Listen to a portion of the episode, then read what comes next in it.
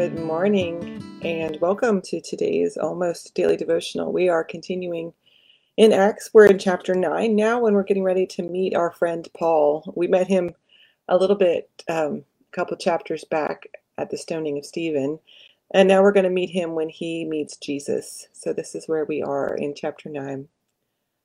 Meanwhile, Saul was still spewing out murderous threats against the Lord's disciples. He went to the high priest seeking letters to the synagogues in Damascus. If he found persons who belonged to the way, whether men or women, these letters would authorize him to take them as prisoners to Jerusalem. During the journey, as he approached Damascus, suddenly a light from heaven encircled him. He fell to the ground and heard a voice asking him, Saul, why are you harassing me? Saul asked, Who are you? I am Jesus, whom you are harassing, came the reply. Now get up and enter the city. You will be told what you must do. Those traveling with him stood there speechless. They heard the voice, but saw no one.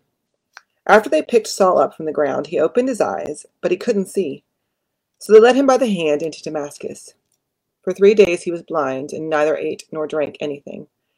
In Damascus there was a certain disciple named Ananias. The Lord spoke to him in a vision. Ananias, he, he answered, Yes, Lord. The Lord instructed him, Go to Judas's house on Straight Street and ask for a man from Tarsus named Saul. He is praying. In a vision, he has seen a man named Ananias enter and put his hands on him to restore his sight. Ananias countered, Lord, I have heard many reports about this man. People say he has done horrible things to your holy people in Jerusalem. The Lord replied, Go. This man is the agent I have chosen to carry my name before Gentiles, kings, and Israelites. So, Paul, or Saul, is the last person that the church would have picked to be the new, the newest apostle for God's kingdom. Uh, Paul had persecuted them. Paul was a zealot, which meant he had no patience for other people and their experiences or their opinions. He um, was going to do what he wanted to do. I mean, he went to the temple to get permission to go and arrest people. He was not a nice guy. He was not um, like the others who had been picked, who were kind and, or at least had seen Jesus in real life. There's no evidence Paul ever met Jesus when Jesus was in human form. And so that poses a problem because remember, the church decided that the only people who could be apostles were those who had seen Jesus, who had seen Jesus in the risen form.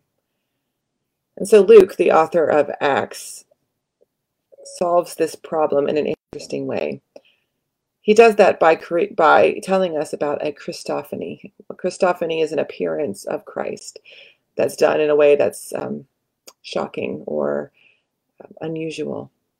And in this case, the Christophany is the light that appears upon around Paul and the voice that he hears. This is a very common story in Greek literature. Um, they, and actually, it's in Second Maccabees, so it would have been familiar to Jew to the Jewish people as well. This was one of the ways that the gods said, "You, I pick you."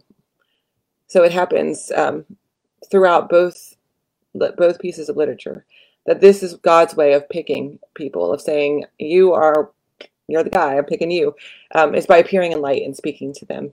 Um, now, Paul has to prove that he belongs. Ananias' reaction of, No, not that guy, don't pick that guy, is the same as the reaction of everybody else in the church. They couldn't believe God picked that guy, the one guy that they didn't like, the one guy that they thought um, was a bad guy, was the wrong guy. But that's who God picked. God picked the person who didn't seem like they were right, fit. God picked the person who was going to lead the church in a different direction. God picked the person who was going to spread the church out. Because Paul was not from Jerusalem. So we have to remember that God often picks people for leadership, for direction, who we may think are strange or not the right pick. But God always gives evidence, like a Christophany, that they are the right person. We just have to look. So, who are we ignoring? Whose voice do we ignore that maybe we should be listening to? God bless.